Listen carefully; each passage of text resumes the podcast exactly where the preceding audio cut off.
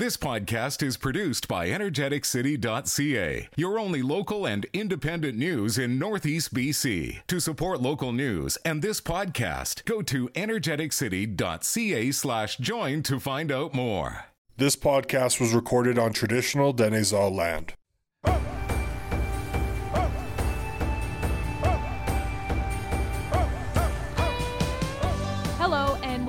Before the Peace. I'm your host, Jenna Morland, and I'm here with my co host and producer of the podcast, Trey Lapashinsky. Hello, hello. In today's episode, we chat with Jerry Attachie, a former chief and counselor of Doig River First Nation for a total of 45 years.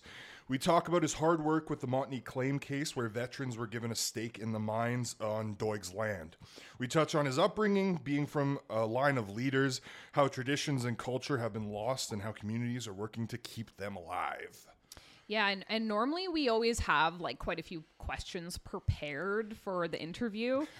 Um, and this one, we honestly didn't even get to half of them. We had so many questions for him, and then questions came up during the interview. Uh, so there was lots to talk about. Well, the funny thing is, the brunt of our questions were about the Montney claim, and Jerry just went right into it. Yeah. We didn't even set him up. He just started talking about I think it. he knew what we wanted to talk oh, yeah, about. Hundred percent, hundred percent. Um, yeah. So there's still a bunch of questions for Jerry. Obviously, we want to have him on again. He's very wise, and and what you'll hear in the podcast is he talks very slow. It's like in a, a thoughtful manner. And he would like just like I said, take a topic and run with it, bringing up stories and experiences.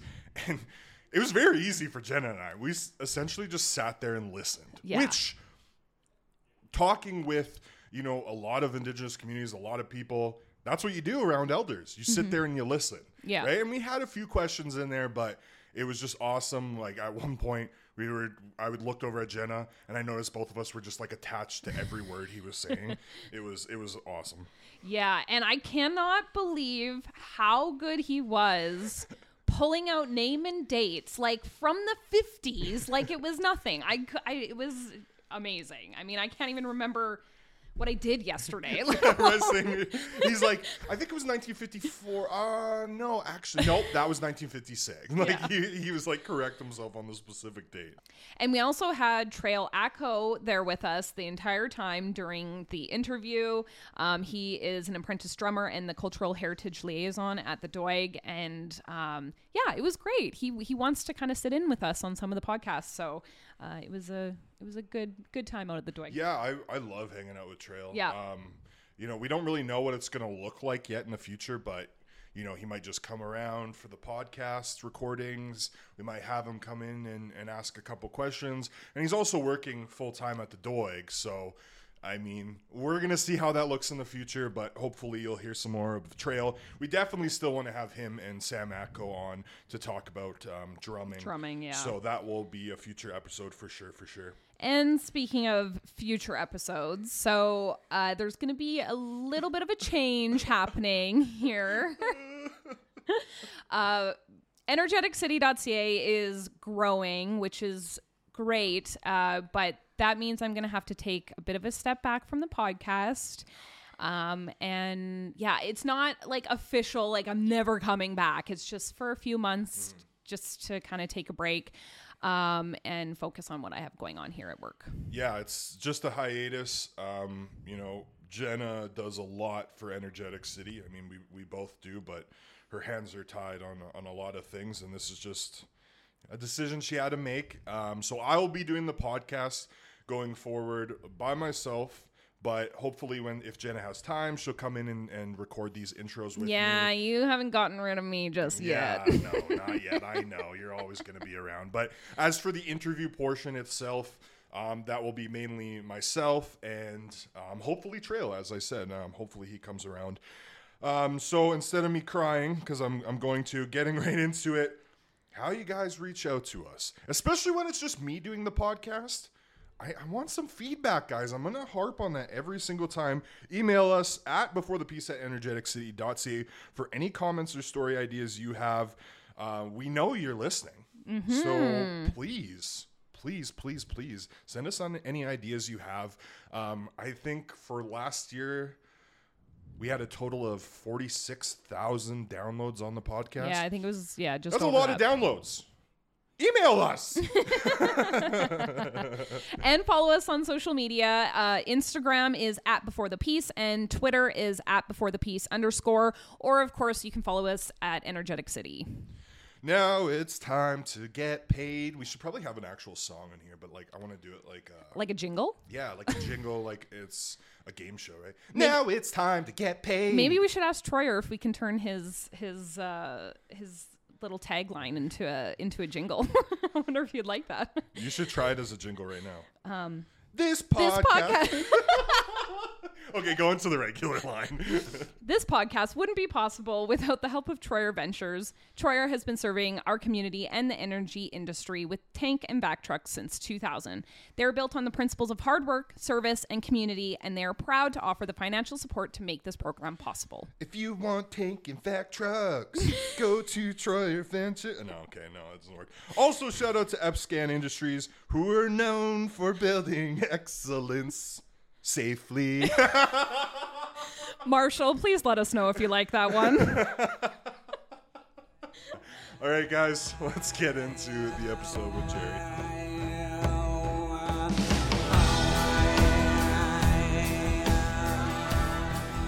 You've spent 45 years of your life as chief and of, as counselor of Doig River First Nation. What led you to being chosen? Um, well, at both positions, really. No, my my uncle, my grand, my great grandpa, Chief Attachie. He was chief. He died in 1918. Flu came, wiped out a lot of people. And 19 about 1918, Chief Martin died too. And 1919, they elect new new chiefs. Chief Saccone became our chief, Fort St. John Beaver Band, and Joe Apsassin, and then a guy named Jetney. So Chief Saccone was our chief between 1919 to 1952 when he died. After 1952, they have every two years election, two years. And about that time, 52, 55, somewhere around there, my dad was a counselor, Jack Aku, and then my grandpa, John Davis, was chief. Chief Saccone was my uncle. Married uh, my my mother's sister. And then my dad was a counselor. My grandpa was a counselor. So it's in your blood then. It's Grew yeah, it's leaders, yeah, yeah. yeah. and I spend more time with uh, elders. I don't spend time with the young people much, but more with, and I go to the meeting, listen. I in the mid uh, 50 we were start we were start reading a little bit. But after we lost the Botany Reserve in 1945 for five years we didn't have reserve. So they took us to uh, Crown Land up in Peterson Crossing where you just came through so they opened up a school there 1950 And sorry, when were you born? 1948 October Okay. 29 yeah Okay. I was born uh, north of Cecil Lake, a place called Siphon Creek, where spiritual rock is Tezahant, as they call it. So I was born there in a, in a teepee. Then we spent 10 years at Peterson Crossing, 1950 to 60. And in the late 60, I tried to uh, try to uh, look what because way way back the elders said what happened to the land money they said Montney Montney was appraised for 125,000 but they sold it for 70000 And growing up down at Peterson Crossing, some ranchers, they said, you guys are rich. The other farmer said, rancher, you guys got ripped off. that got me confused. Hmm. Where is the money? And how did we got ripped off? We got the reserve 1916, 18,000 acres, 1916. And sometime in the late 30, 38, 39, 40, the oil company want permission to do some exploration. So we give them per- permission and they got a permit, and which was good. And we lease it out for grazing. The money goes back to the pot. Between 1940 and 45, they want that reserve for return veterans. But the Indian agent at that time, he said it's not for sale. There's about between 1940 and 45, there's about maybe 10, 15 letters that went to the Ottawa. It's not for sale. Finally, somewhere June 1945, Dr. McGill was a minister of Indian Affairs. He said, please don't sell it. The Indians will going to have education. They're going to have school there. The railroad will be coming to Fort St. John. Please don't sell it or lease it or in a part, he said, because we take out all the documents when we start the, the lawsuit. And McHale retired July 1945. So they speeded up and sold it September 16, 1945. Oh wow. Yeah. So this is the Montney claim Montney, case, yeah. right? Yeah. Okay. Yeah. Then it wasn't transferred until 1948. Everything finally. 1951, they had oil there. I think Imperial Oil. They said, who won the mineral rights? They wrote a letter to Indian Affairs. They said, we don't know. They wrote back for a long time while they were talking and they didn't let us know, our leaders. Finally, they gave it to return veterans. 42 farmers own the mineral rights. and in the late 50, mid 50, some of the elders said, What happened to the land money, non Saunier? And when it was sold, they had $10 each for two years only. After a third year, nothing. Then they said, What happened to the land money? I remember they talk about that. But nobody said anything down at Peterson Crossing in the, in the mid 50, in the early 60. I heard this, you guys are rich. You guys got ripped off. I want to look into it more. And that was it until 70 when I became a leader. 74 I became counselor. 76 I became chief. For Blueberry and we were still together. We split up in 77. And sometime a book came out, Peacemaker book. All the local people, Fort St. John, Rose Prairie, Goodlow, they show Pine View, the reserve. It all surveyed. It says 1951, the mineral rights which add to IR 172 were forgotten, they said. Today, 42 farmers own the mineral rights. And when I see that, then I thought, we got to look into it. We were farming out here, not enough land. We used to move our cattle around. One day we were we were branding cattle. Indian agent, the new Indian agent came, Johnny Watson, his name. And I want to talk to you, he told me. So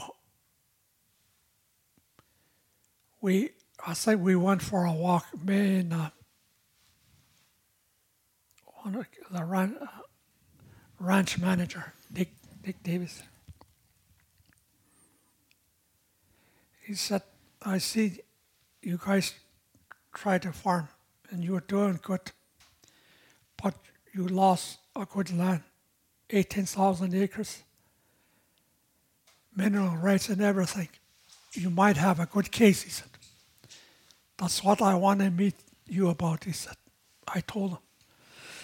So the following week, we, me and band manager Margaret Davis, Dick Davis, her husband, we went to town. We got in. We went to his room. We have coffee. I'll show you something, he said. He took us to another room here, about eight feet long, four feet high, papers. This is all botany. You run with it, son. I'm going to get out, he said. So he was helping you. Yeah. Then he got fired. Lot of staff got fired. And then we hired local lawyer, Gary Collison. Gary went to Vancouver research four days, four thousand dollars, and we need money for the case. We started looking, traveling all over. Fort Nelson, Edmonton, Williams Lake, Prince George, Edmonton, Calgary, Peace Hill Trust. These bands out there all over. But nobody got money. And finally, just a small band across the border helped, they help us out. With that, we started to do research, start interviewing the elders. 16,000 pages. Uh, 17 weeks I do discovery. Half of it over here across the old band office. The other half down on Tallwater Street, Vancouver, Gastown. And finally, we got everything together. We went to court January 1987. So up until this point, who was profiting? Was it the veterans and Yeah, Imperial veterans- Oil? Veterans, yeah. Okay. Yeah. And that was a long, hard battle. We went to court 1987, January. We're never finished till April, 40 days later. We lost. Eight months late limitation came into uh, BC 1974. And I think over 30 years, they throw it out. We were eight months late because we're looking for funds for the case. Then we appealed it in front of three judges 1992. Three judges, one black judge, two white. these two, they threw it out, but that Julius Isaac, his name, judge, color guy. How did the veterans end up with the mineral rights? He said, with that question. We appealed it to Supreme Court. So we went to Ottawa in 94. This time, it only took, I think, four days. Waited, waited until uh, July. That's when we were, were in court. I think November. We had an office across the river, old building. Long distance call. Pick it up here. Harry Slade, lawyer. We won, he said. Send me everything I tell you. How, how did it happen? Ten judges, six were on our side, four against, against us. During we're doing discovery, we tried to track down a guy that took surrender. Jack Grew, his name. Jack L. Grew. They said Jack died long time ago. Government lawyers keep looking for Jack Grew. One time, one night, 11 o'clock at night, Ontario time. Jack Grew, is this Jack L. Grew? Yeah. That you took surrender in 1945. Yes, he said. St. Catherine, Ontario. Oh goodness, you Still found him. alive, yeah. So you were doing all the investigative work for this. Me and the lawyers. Okay. Yeah. And the lawyers flew out with government lawyers too, four. When they do interview, two government lawyers sit there too. They say object a lot of things. But we just keep going. And he was told six months before Indians are after you, they're going to sue you, they told him. He was scared. He remembered everything except September 16, 1945. Uh, I got no recollection, he said. I, I, we video him. Yeah. I got the video. Yeah. We got all the Supreme Court video. I got it. So that was, uh, we, did they vote? They told him. I don't remember. He's,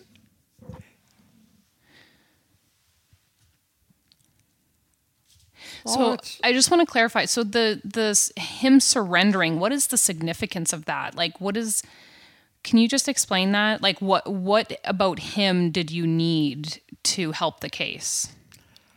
we want to know if uh, if people talk about mineral rights Oh, okay. and those things. No, it wasn't talk about. Yeah.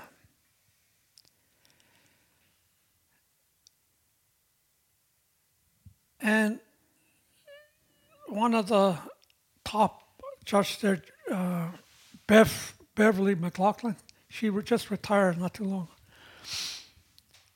She thanked the first judge was Judge Addy, George Addy. He was a veteran, Second World War.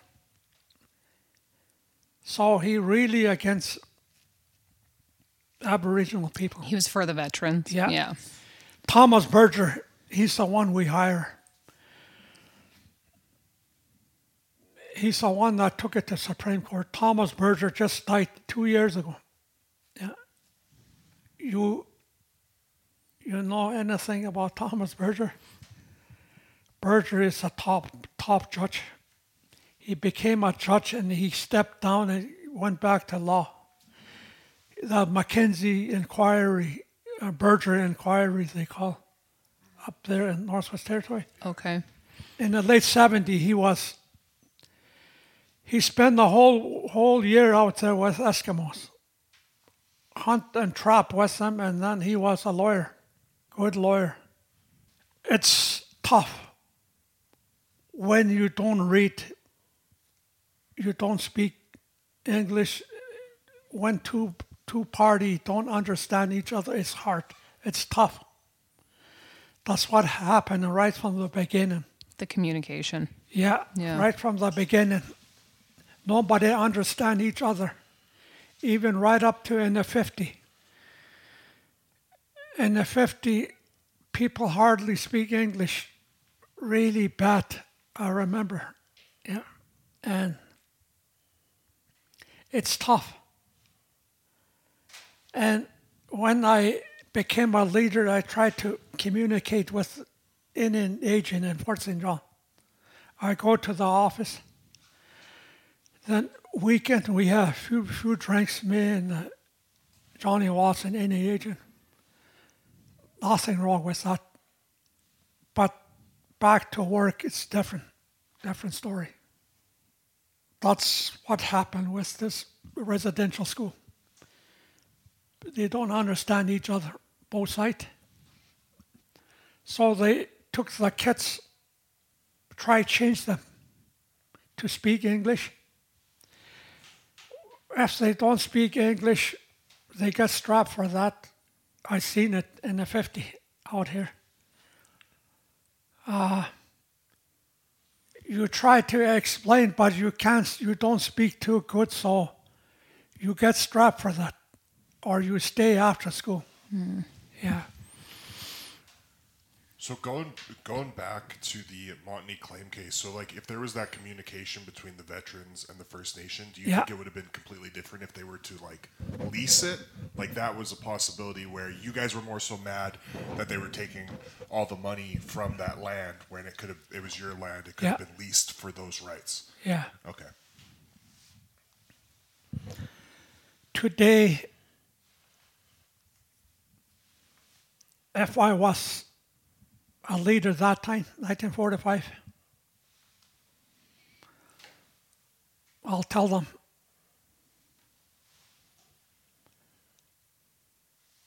eighteen thousand acres. We'll sell it for hundred and fifty thousand.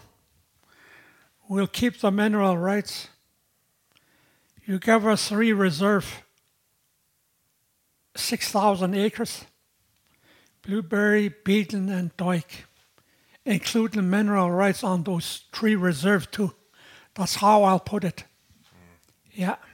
In the future, land claim. Hmm. That's how I'll put it, me. And they've been told that was war years. They're going to throw a bomb in Fort St. John, and then all Montney will be all. People will be killed in Montney. That's what they told them. What? Really? Yes. According to uh, May, one of the elders, when we interviewed them. Wow. Yeah. Uh, Unreal. That's crazy. they're going to drop the bomb in Fort St. John, and then. And Judge uh, lawyer Thomas Berger, he told me, if you dig it out in the 50, they might just throw it out, he said. Good thing you dug it, dig it out in the 70. Things start changing in the late 60. There's seven bands out here. Fort Nelson were the the only one that start to exercise their rights, what their right is. Fighting back. Yes. Yeah. And Indian affairs scared of them.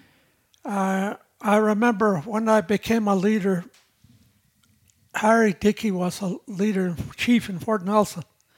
Him and his son Angus, they used to come out here and visit me.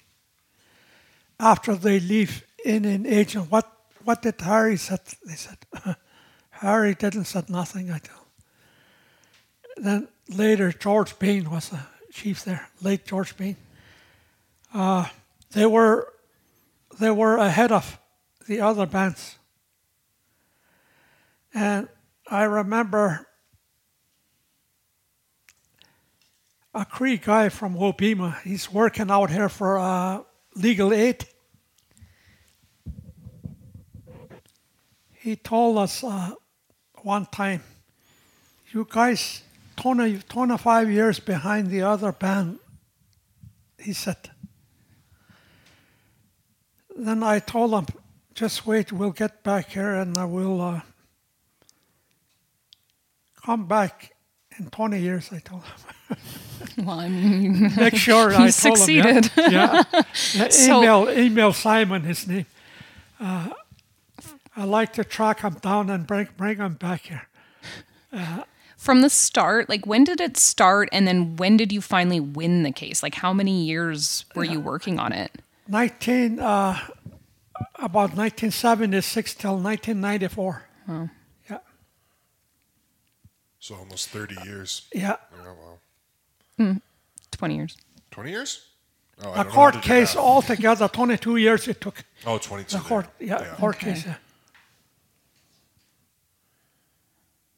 Wow. And did you go to a residential school?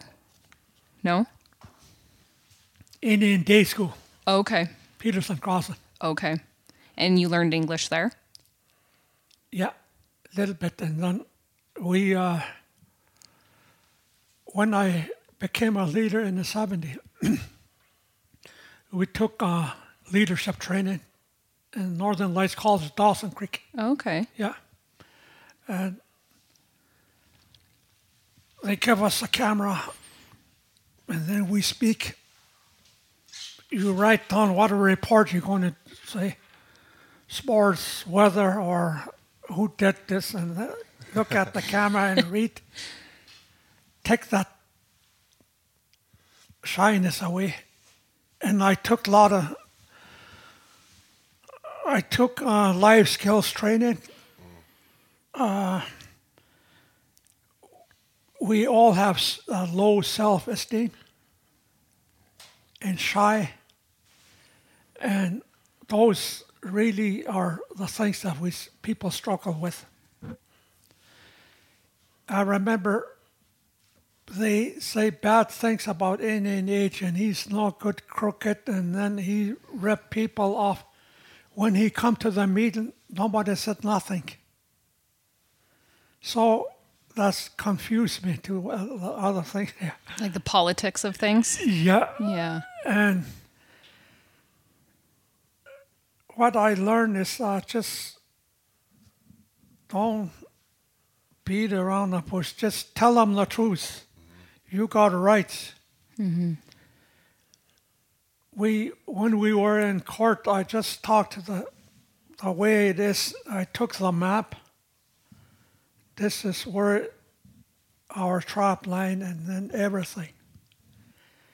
And what it looks like in the 50 compared to in the 80 it's way lot of lot of change. Yeah. So how do you think it would look differently today had the had the veterans and you guys communicated better? Like how what do you think things would look like? Like do you think you would have gotten further earlier like the nation itself with more money? Had you had the had you been able to lease and and do all the things that you wanted to do?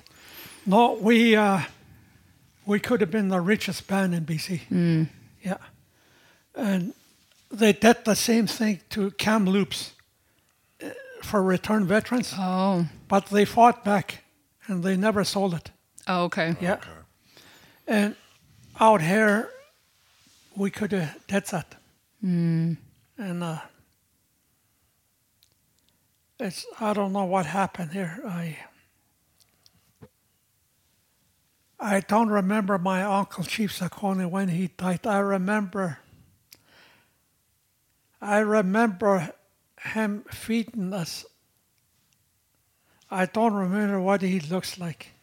He died in 1952 I could have been four, four year old. Up in the cabin out here, I remember in the floor, there's a plate there, and he put some, uh, you know, those puff wheat? Yeah. In the plate for us, and we eat that. I remember, and I don't remember what he looks like, but he feed us that. Yeah, he was our chief. Yeah, and when the elders testify, they said, we told them, did Chief Saccone speak English good? No, they said. Did he write? No. Most of the things they put their X on it.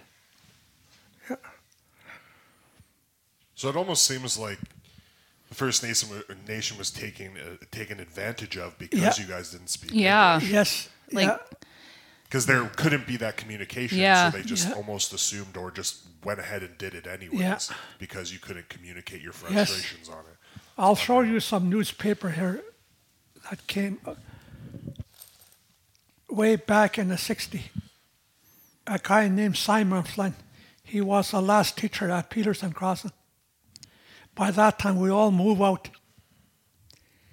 And he wrote a lot of stuff down in the newspaper. So with that, he got fired by Indian Affairs. Yeah. And I remember we spent time with uh, that school teacher, Simon Flynn. And I remember me and Charlie Oker, we, he had a big tent right in the, in the floor in his house. And there's a light inside switch. We sleep in that tent, I remember. He told us one of these days, you guys will gonna finish school, gonna start read, read, and then you gotta learn your rights. You got a right, he said, to this land. This is your land. Doesn't belong to white people, it's yours. And uh, you're, they didn't treat you right, he said the school where you guys go to it, this old log building and wood stove outhouse outside. You guys should have a good house, running water, lights. You guys were rich one time, he said, Montney Reserve. Big, big reserve. I remember he told us that. And one of these days everything will gonna come to surface, he said. Yeah. What's going on here? How you've been treated? You're not gonna be down forever, he said. It's gonna come up. And Do you feel like it's all come up now? Or there's still more? still more, yeah. Yeah. Yeah. Yeah. I think we've just scratched the surface Yeah. the past yeah. couple of years. Yeah. Yes. And it's people can get away with a lot of things. Today you can't, which is good. Yeah. Then what kicked in today is the drugs. They start killing our people. Just last week, a young guy, 26 year old, and last last fall, another young guy from here. They gave him drug and then uh, he drug killed him. Nobody said nothing about. We we need to talk about those kind of things. Uh, well, mental health is a huge struggle for a lot of people right now, but there's so much more More. involved with the intergenerational trauma and and Yeah. I mean, you even talked about like not having the ability to hunt properly like when you want is even connected to mental health. Mm. There's just so many different Yeah. factors. Yeah. really, yeah. Yeah. Yeah, we, we need to talk about that more. More, yeah. So I watched um, your retirement, and I say retirement in quotations because it seems like you're still kind of working a little bit here. But I watched your retirement video on YouTube, a little bit of it, and there was a slideshow of a bunch of different photos of you. And you look kind of like you're the silly one a little bit in a lot of the photos. but there was some really good photos of you sitting around a campfire telling stories. And I was wondering if you could tell us a campfire story that you would tell at a campfire. Campfire story is out there. You Out can't do it in here? good. Yeah. Okay. You can talk about story here, but it's not. Uh, It's not the same. it's not the same until you're out there. So, will you tell us then where does Frozen John get the name and some of the other ones in town that you know of? Frozen John was. Uh, there was a store at the Fish Creek. It's a trading post. Uh, there was only one one log cabin in the timber, so they called it Kataqua. That's how they got it, yeah. Kataqua Watana, that's what they call us. They call us lots of names. Another name before Kataqua was, uh, they call us Chetlok or grass goes to the river. Peace River was running in the prairie, they said. Like prairie, no trees, nothing. Mm-hmm. You look this way, mountain, and no trees, just running in the prairie. Chetlok Watana, they call us. Yeah. Grass, grass to the water, people. I used to take old late Charlie Dominic to town.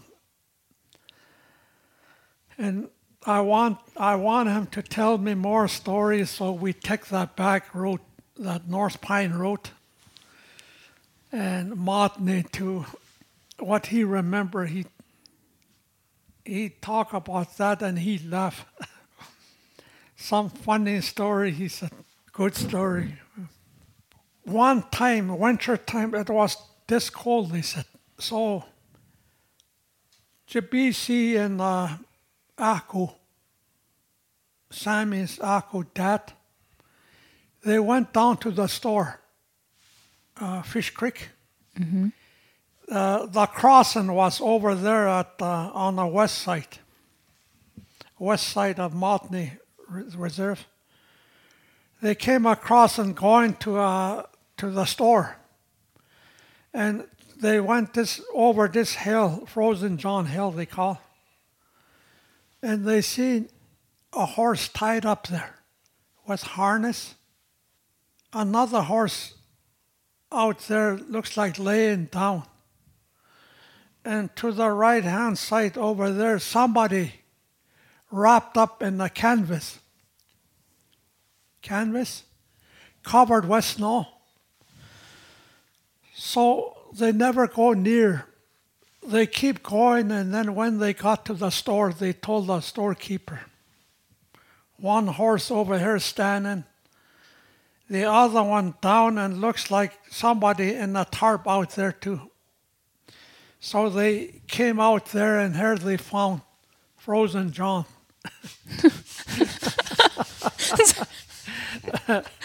oh my God.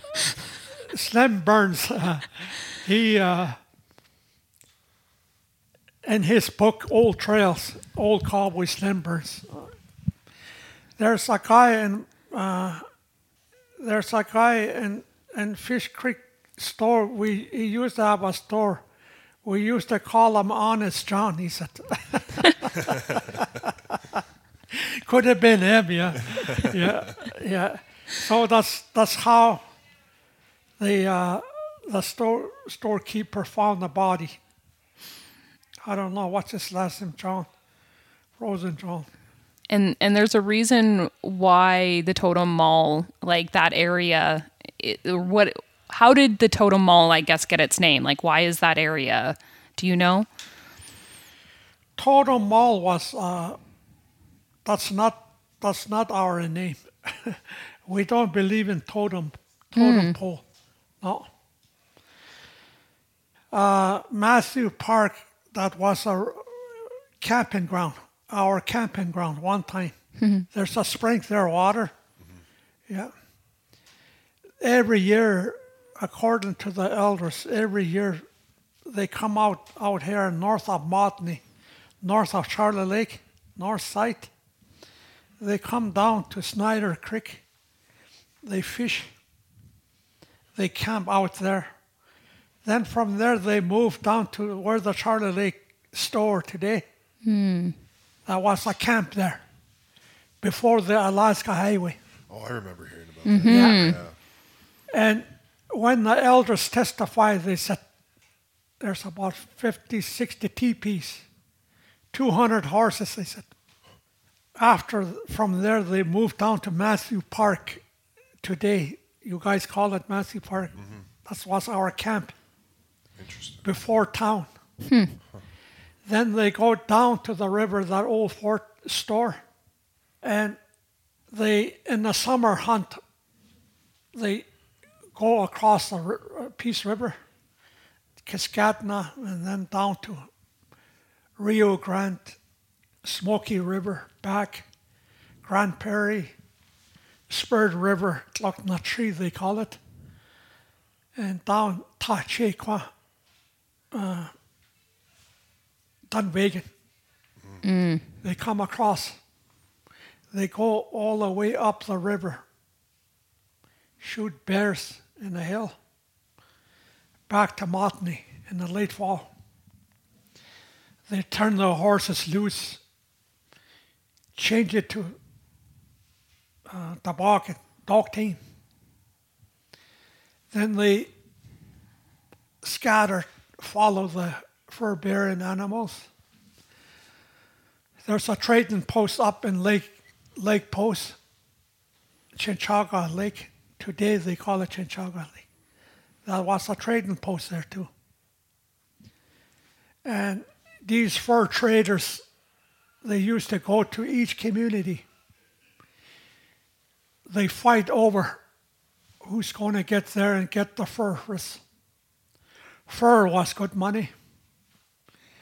Uh, a lot of ranchers and farmers that I, I, I talked to in the in the 60s, 70s, they said Indians are the only ones that got money.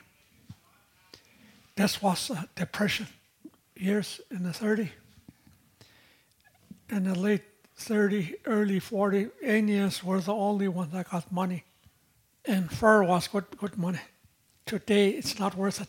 Today, you want to trap, gas costs lots of money, skidoo too, and groceries too. And the link might cost just hundred dollars or maybe eighty dollars, and it's not it's not worth it. In a fifty, we sell squirrels for forty cents each when we were kids. But uh, forty cents was lots. Really? Yes.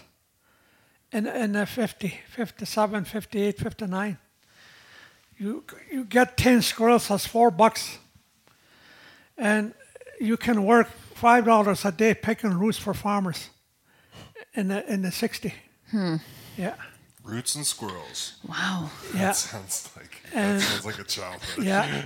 and way before that, they got ripped off. They they had long barrel. They ha- they have to stack their beavers same height. Then you you get, take the rifle and then they take the fur. And how much that costs when they sell their fur, I don't know how much that that costs. But they say it have to be same same high. They stack it up. One rifle. Wow.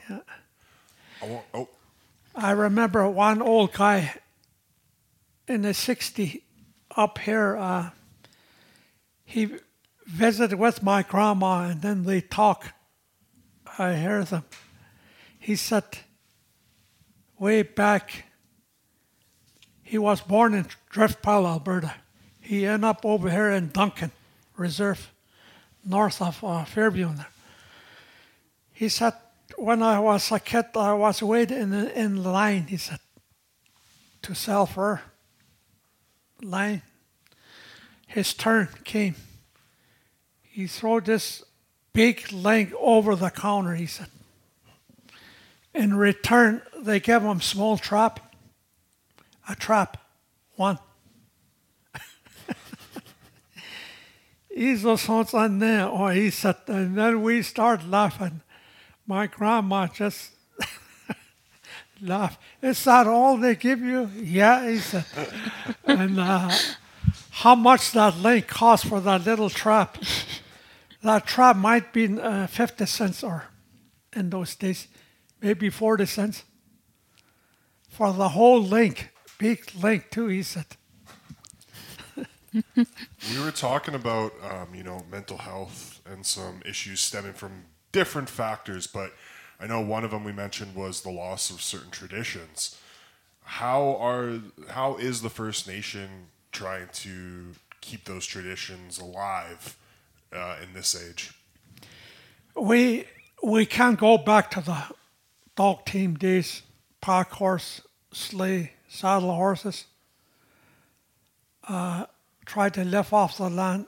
We can't, but we need to get tell them where they come from.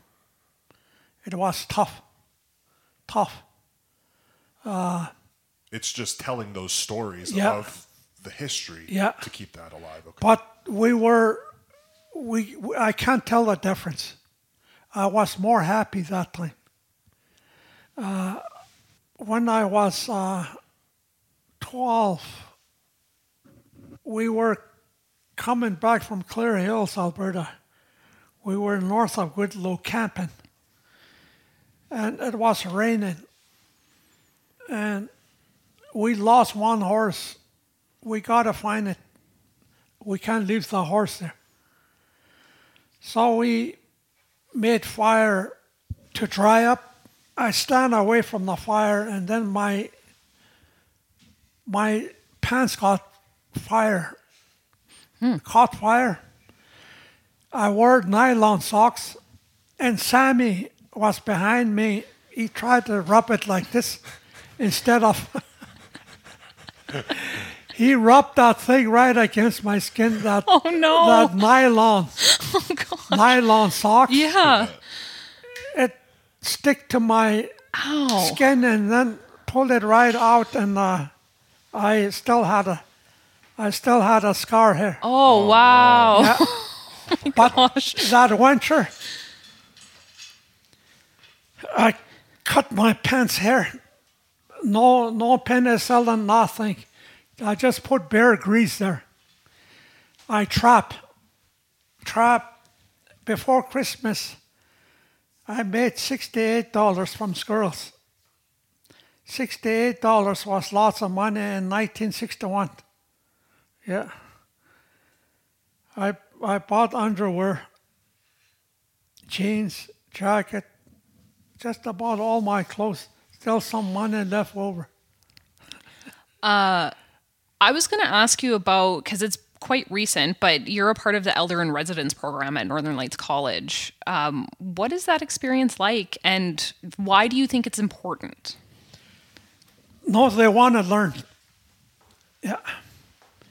I, I like somebody want to learn. I don't want somebody just to ignore, say, what, what the heck with it? Heck with it.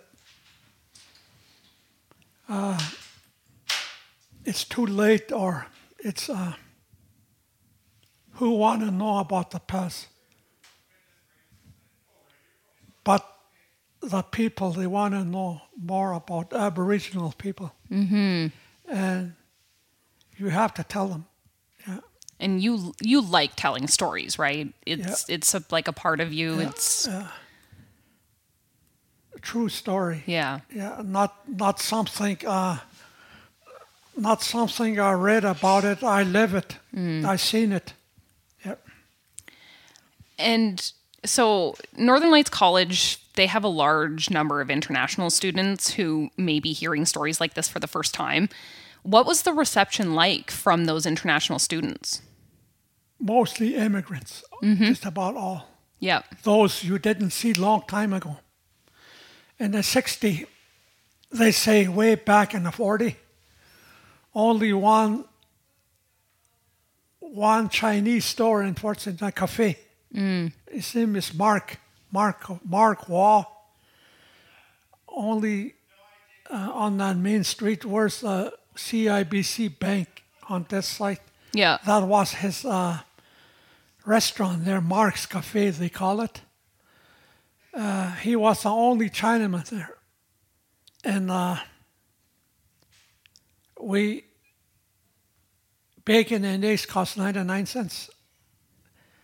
Hamburger steak, dollar and five cents. And now it's so diverse. Yeah. Like you go to the college and it's, I mean, there's so many international students there. And Yeah. so that must be so different for you, just like seeing Fort St. John yeah, go from what it was to what it is now. yeah. It's it's a lot of changes. Yeah. Yeah, it's. Uh, I often thought what it's going to look like in 50 years. Yeah. Yeah. So we have Trail Echo on with us now, and we are going to see if you wanted to ask him a few questions, or if you have just one question for Jerry. So I really like listening to these stories, like of how things were back in the day when you go to town, how school was for you. I guess I want to talk about like, like indigenous identity, like um, with like even with trapping. Like I grew up in town, so how how could I, as like a young indigenous person now, hold on to that identity? Like I know I do the drum and stuff, Yeah. and uh, You, can you can pick it up in no time. Yeah, it's uh, uh I thought uh, that's what I'm going to do. Maybe tomorrow or something. I'm going to make a caster, beaver caster for bait, and we all learn. We, I skinned my first beaver. I made a lot of holes. My dad said, keep on going. One of these days, you're not going to make a hole. Same thing like skinning moose. When I skinned moose first time, they, uh, this is not the only one you're going to skin, he told me. You're going to skin lots, he said. They were right. I skinned lots of moose. I skinned lots of beaver uh, link to squirrels. Mm-hmm. We, we skin squirrels, skin it, and then we uh, stretch it. And next morning they're ready. Then you run up to the store, that old Peterson crossing. There you sell your squirrel, and then you have money in your pocket. Yeah. I remember I trapped with my grandma down at the river after she sold her fur, and then she did good. She bought uh, pork chop, potatoes, onions. She bought beans, a lot of stuff. We came back down down the river, and then uh, she cooked. She cooked. She fried pork chop and then we eat. She told me, if we just lay around here, no trap, we're not going to eat, he said, she said, which stayed with me the rest of my life. So with that, I, I get up and trap or hunt. So how how does someone like Trail who lives in Fort St. John but he works out here at Doig, how does he learn that about his history? Like is it just by stories or or By story, or experience? Take 'em, yeah, take them out. yeah. Yeah. Even uh, just back over here, how to make fire in the bush. Oh, okay. Yeah. We uh, we used to trap with horses too, and uh, sometime minus 30, 35. Once you get used to the weather, you're not going to get cold.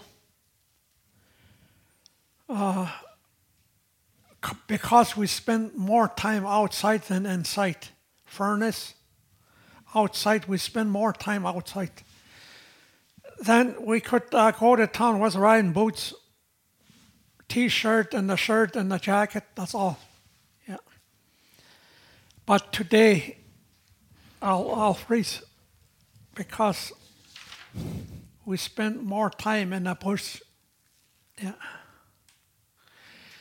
When you said uh, mental, mental, Mental health. yeah, uh, those were unheard of. Yeah. I'll show you my grandma picture.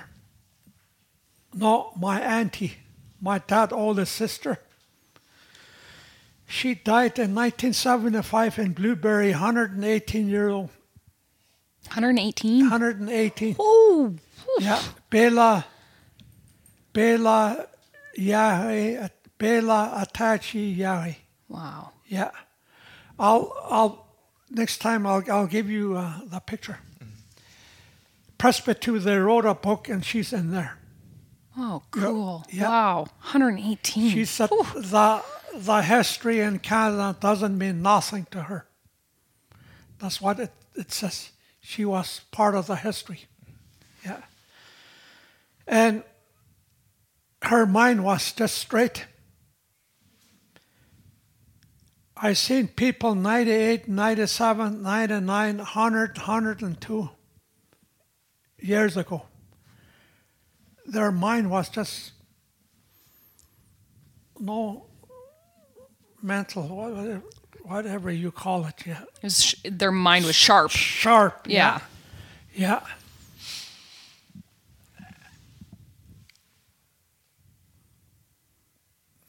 And uh, Bela, Yahey, she was Charlie Yahey's wife, right? Yeah. She's 20 years older than Charlie Yahe. Yeah.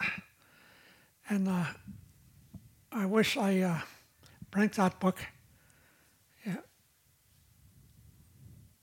They mentioned Queen Victoria, all those. Wow. Yeah. Federation Canada. Those things mean nothing to her, they said. She was, they used to just eat in the floor. In the floor. They put a tablecloth, food, tea there.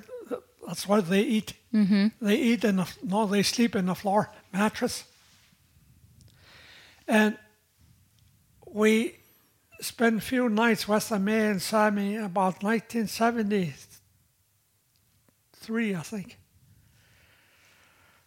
We sleep in a room and then out there in the kitchen, they had a wood stove. 2.30 in the morning, they make fire out there and they make tea. They drink tea and go back to sleep. and up again at 6.30 every night and then sometimes we join them and we have tea Well, uh, I have a question written here for you. What does reconciliation mean to you? i it's it, it's going to take a lot of work it's caused too much damage mm-hmm. yeah uh, even in the 50 uh, they get strapped for nothing. Teacher used to wrestle with a guy right in the yard. We all watch. He can't throw this guy down. He gave up. And another teacher every year they bring teacher in. One time they bring teacher from australia new, new zealand ireland last teacher was from Ir- ireland irishman then uh, every year different teacher from all over the world they speak a little different this guy from australia mike mike his, his name is Mike Tayu. I remember kicking the, one of the elder with boots. Yeah.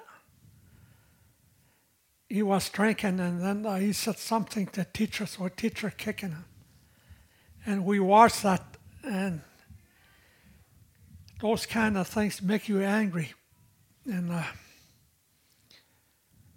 and the first year, 1950, I don't remember, but a guy named Father Green was their teacher, Catholic priest. And we use our picnic every end of June. And that Father Green did some bad things that the school teacher seen, and it was it wasn't it wasn't good. And after that, I think a guy named Father Lawrence was a teacher. After that, I think it was. Uh, I remember a night a guy named John Gork. You're so good with names. I can't. I, you're John. so good. John Gork Wow. was a teacher from England, Englishman. Uh, he gave me a strap, I remember. He gave me a strap right behind my butt. I remember I was bleeding. Went to his wife, and then she uh, nursed me up, and she felt bad. She said, "Wait till John come back here." and that was it. We were 200 yards away from school, but we can't take it home. What's the use? You take it home, and then they can't do anything. Uh, people, there was a road right through that village, Peterson Crossing. The oil company stopped some weekends and then give drinks to those people. And uh, the ladies keep us awake. Then in daytime in school, you fall asleep, you get strapped for that. So how do we heal? I guess is my my last question. How do we heal as a country and, and individually? Uh, What's your opinion on that? we we gotta forgive. Yeah, I uh, I I learned that since I in the late '70. I was a leader, and I start turned to alcohol more because pressure. Uh, I remember George Manuel, uh, national chief came to visit me across. He said, You got to sober up. You're suing the queen. He said, The crown. And I got more under a lot of pressure. I drank lots. Then I, 1970, late 70, 79, November, I resigned. I uh, visit my grandpa, and then he said, "You drink too much. You're going this. We're going this way, and you're going that way." Said, "Really hit me." I. Uh, just one time I just lay down in my house, hangover. Somebody knock on the door. Way back in 62, young couple from England came to Fort St. John. They want to learn the language, Beaver language. They want to turn that into in, in a Bible. Mm. And They wanted to turn the Bible into like the, have our it. language. Yeah, Oh, in yeah, Beaver. Yeah, Oh, uh, did that happen? they did lots. yeah, Oh, yeah. okay. That's a long story. and they uh, they got to Fort St. John, and they met some pe- church people, and uh, they prayed, where are they going to go, Blueberry, Halfway, or Doig?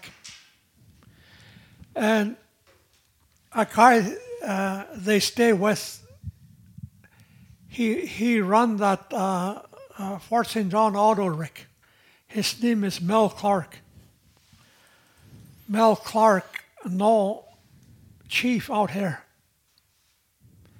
So that's how they end up in Doig, 1962. And when I was young, I spent more time at their place. Their name is Holdstock, Marshall and Jane Holdstock. They're in Parksville now in their 80, mid 80. Mm. Their health is up and down. Anyway, Marshall came. He said, How are you feeling? Not good. My mother passed away too last summer in August. And uh, not too good, I told him. He said, There's a conference over there at Cornell, 30 miles west of Cornell. He said, uh, They're going to start this weekend, Friday. When they, that this was on Monday.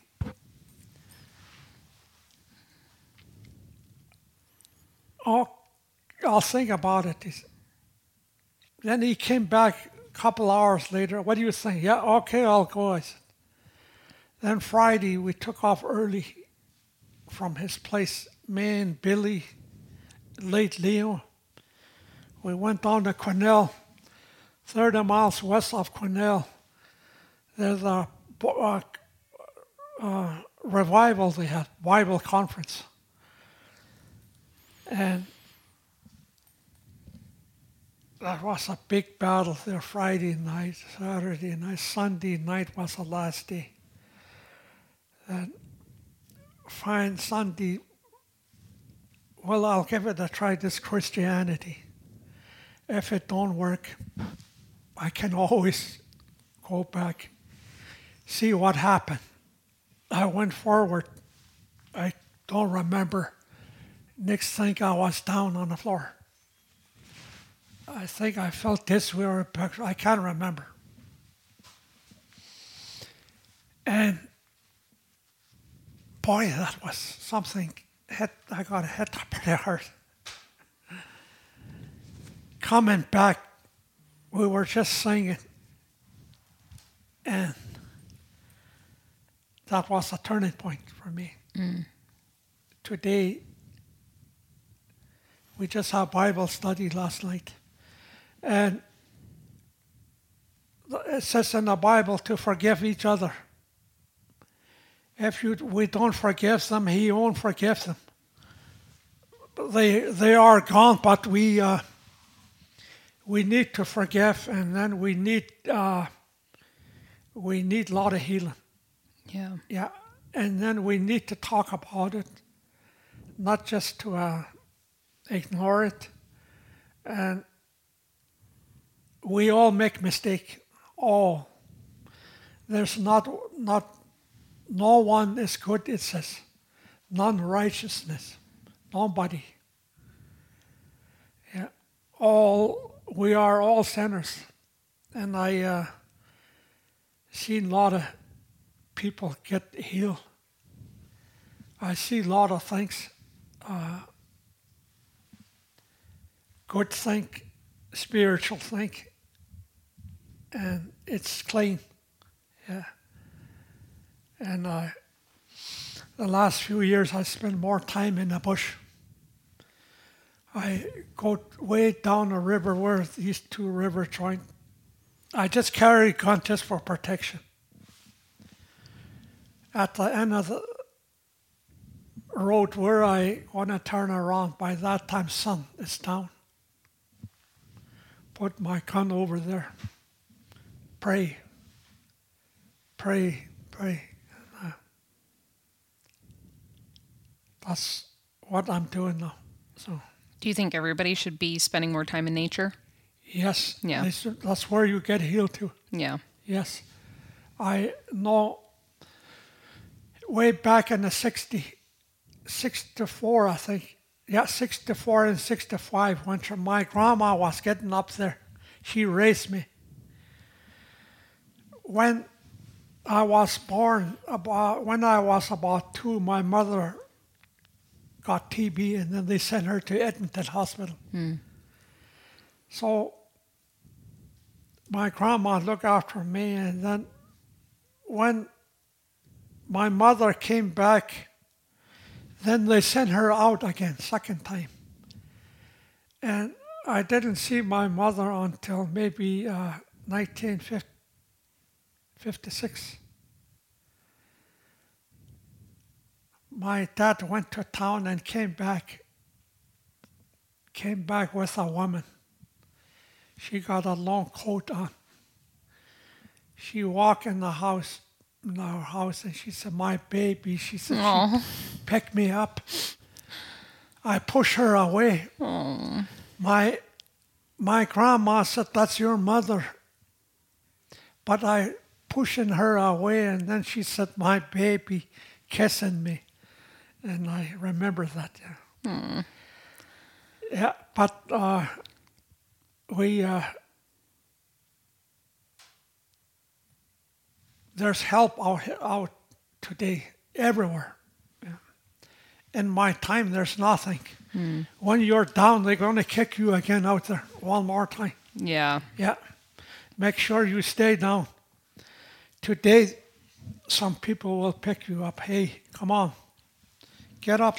There's hope. One more time. Try. Yeah, and I think that's what we all need Yeah. to be doing for each other right now. Yeah. It's, yeah. Well, and, I, and there's the things that uh, that we need to talk about is racism. Mm-hmm. Both sides. Yeah. There's uh, racism everywhere yeah. in the office, even in the church. It's everywhere. So we we, we, we need to talk about that. Mm-hmm. It's it's just uh, There's just so much shame around yeah, it. Right. When I was growing up, uh, nobody talked about racism because uh, we were all equal. Nobody got money. But when the money coming in, even some of the farmers told me, well, those people, we used to go to their house and they come to our house. Now they got lots of money and they don't visit. they got no use for us. So, uh, whether we're rich or poor, but still, you know, we we need to at least say talk. Say hello. How are you? How are you feeling? What? D- yeah, like Clarence was talking about it. Yeah, yeah. Well, we're we're about at that time where Yeah. we need to end the conversation, unfortunately. But I I'm so thankful that you you chatted with us today and told some stories and and I'm excited for everybody else to hear it because Yeah. I think we need to be talking about it more. Yes, it's. Uh, we need changes. Mm-hmm. Well, thank you very much, Jerry, and thank you, Trail, for coming on.